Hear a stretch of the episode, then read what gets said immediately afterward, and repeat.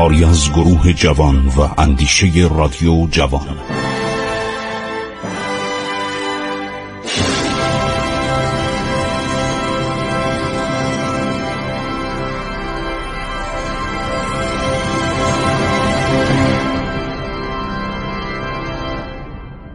بسم الله الرحمن الرحیم.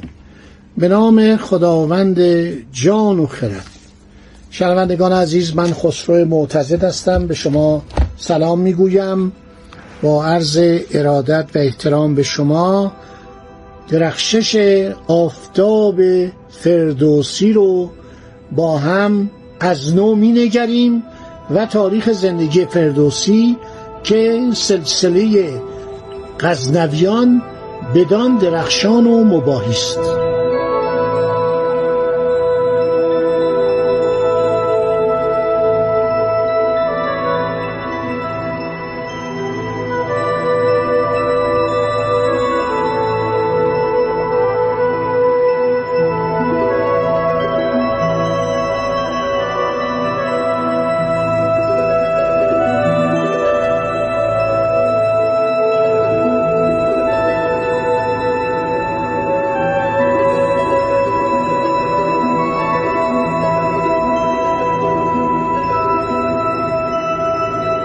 الان نوبتونه که من درباره سلطان محمود صحبت کنم. سلطان محمود کسی است که وقتی دولت سامانیان به اواخرش نزدیک میشه وقتی دولت زیاریان در حال ضعف و وقتی دولت آل بویه در حالتی است که دیگه فقط یک فخر الدوله مونده سلطان محمود جلوه می‌کنه. و این جلوش عرض شود که در مردم ایران که خسته شده بودن از این تفرقه ها از این فروپاشی ها از هرج و مرج ها خیلی جلوه می‌کنه. سلطان محمود بین سالهای عرض شود که اواخر قرن چهارم و اوائل قرن پنجم هجری میزیسته. او از مردم غزنه بوده. غزنه یا غزنین که یک شهری در افغانستانه. یک خدمتی به فرهنگ و ادبیات ایرانی کرده. کارهای فرهنگی کردن کتابهای بسیار عالی نوشتن در خط و لغت و حتی ایجاد خط نستلی خط نس همه اینها کوشیدن ایرانی ها سلطان محمود وقتی به سلطنت می‌رسه دولت عباسی پشت سرشه. بیش از 33 سال با شوکت و قدرت تمام بر ایران و بخش بزرگ از هند فرمان میرانه بارها به هندوستان لشکر می‌کشه. جریانشو خواهم گفت. برای اینکه مطالعات زیادی شده عدی از دانشمندان ایرانی هم با خودش به هند می‌بره. مثل ابو ریحان بیرونی که کتاب ملهند رو بنویسه کتاب ملهندش فوق‌العاده است. یعنی یک واقعا دایره المعارفی از ادیان و فرهنگ و زبان و به اصطلاح آنچه در هند میگذشته و دیده در اون کتاب نوشته. بعد ایشون رب بت سومنات رو که بتی بود که می‌گفتن از مکه آوردن. بعد از اینکه بتهای مکه برافکنده شدن واژگون شدن عدهای از بت پرستان عرض شود که یکی از بتها رو بردن به هندوستان. در اونجا یک معبدی ساختن که حالا شهرش رو خواهم گفت. در زمان لازم. ایشون شهر سومنات رو در سواحل جنوبی شبه جزیره کاچیاوار در مغرب هندوستان فتح می‌کنه. بعد بت سومنات رو میشکنه.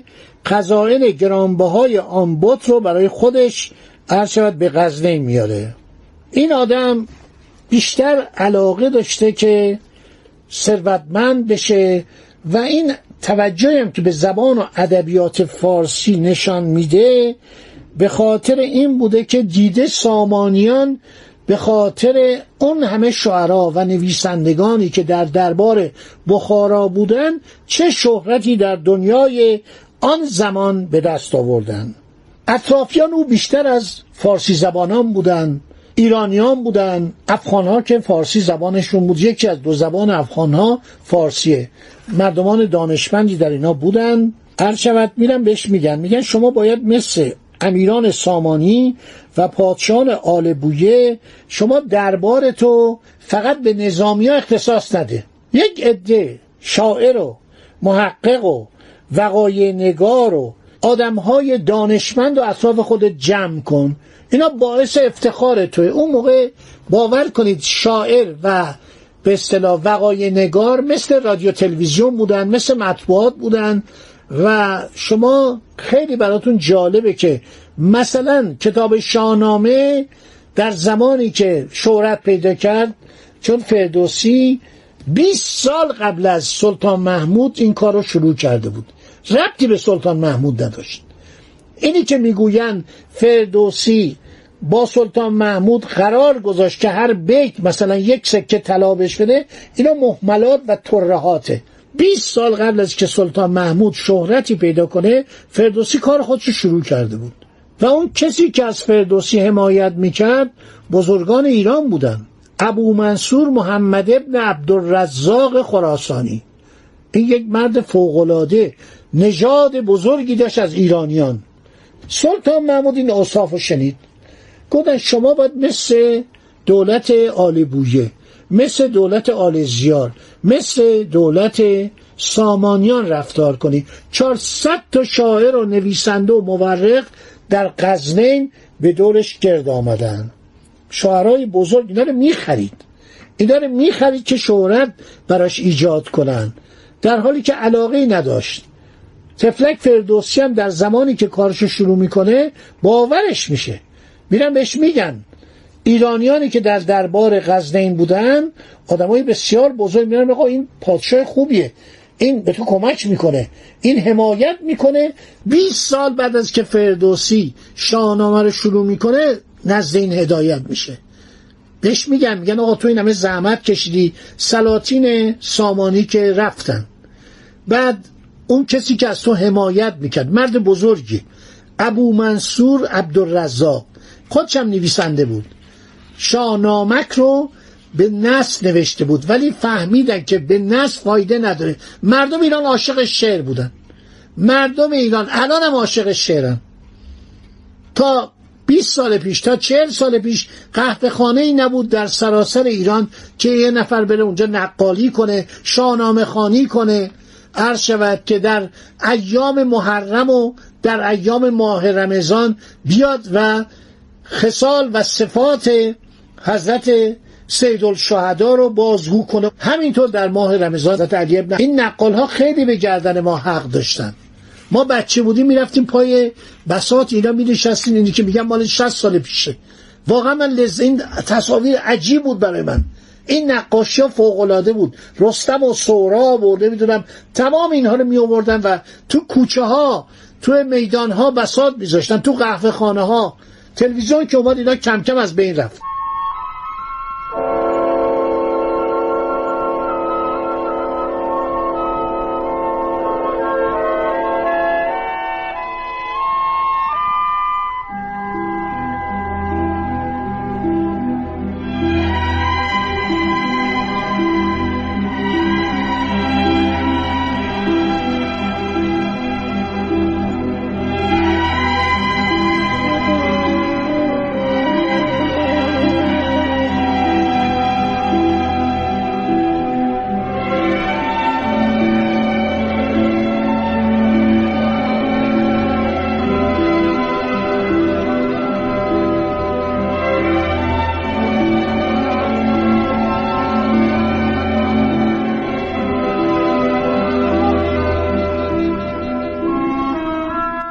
مردم ایران شعر دوست داشتن. محمود شعرا را بیشتر برای متن خود استخدام می‌کرد. یک شاعر در ری یک شعری در وصفش کن به نام قضائری رازی. بدره های زراسیم براش فرستاد. رفتن گفتن قربان شما با فردوسی کار کردید. حالا چطور با این قضائری که شاعر مهمی هم نیست شاعر گزیدگویی نیست این همه محبت می‌کنید براش بدره های زراسیم میفرستید. گفت من شهر ری رو تصرف می‌کنم. این شعرها رو می سراید در مردم ری. اینو می‌خونه بین مردم. مردم به من ایمان میارن مردم میگن این پادشاه قرار بیاد و بر ری حکم فرما بشه. امنیت و آرامش در کشور برقرار شد. این یه واقعیتی است. در زمان سلطان محمود. در شهر ری مردم خیلی نگاه می‌کردن که آقا سلطان محمود داره میاد. قرار سلطان محمود بیاد و ایران رو از این حالت تشدد در بیاره. به این میگن بناپارتیسم. من داشتم زندگی ناپلون رو میخوندم خیلی ها نوشتن دربارش. یکی از این آثار قدیم رو داشتم میخوندم میگه ناپلئون زمانی تونست به قدرت برسه که مردم از هرج و مرز خسته شده بودن. هر روز کشتار و عرض شود تو خیابونا دویدن و کشتن و اینو زدن اونو کشتن گیوتین آوردن. چند تا دیوانه بودن مثل مارا.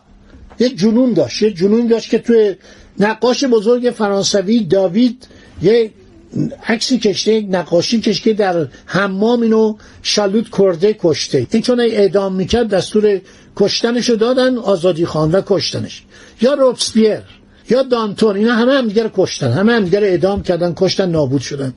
خب این خیلی علاقه داشت به کشتار و زدن منطقه می‌خواست اینو یک لایه از تعریف و تمجید عرض شود بپوشونه. ایرانی علاقه نداشتن. ایرانی ها مردمانی بودن. عرض شود بسیار منظم بسیار متسامه بسیار آدم های عرض شود معتدل و بعد وقتی دیدن که این اینطور جنایت می‌کنه از این بدشون میومد این بود که این تبلیغات می‌کرد.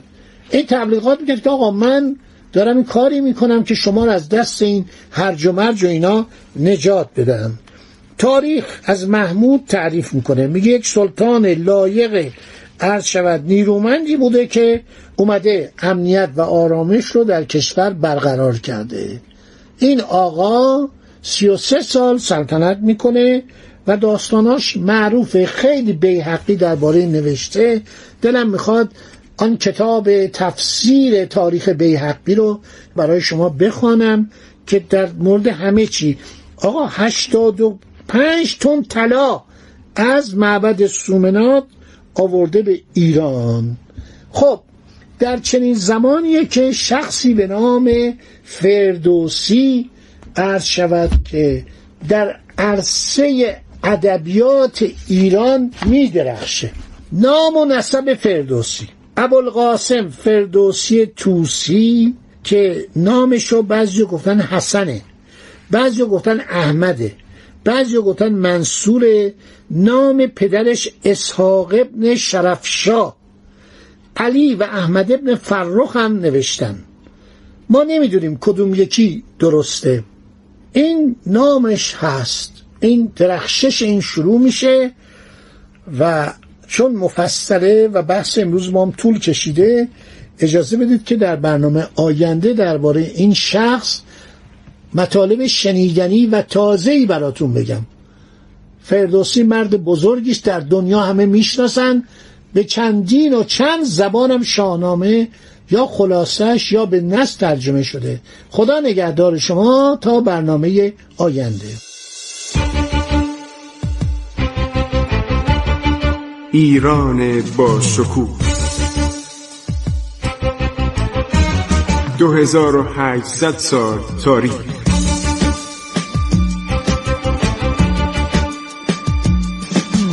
عبور از تاریخ.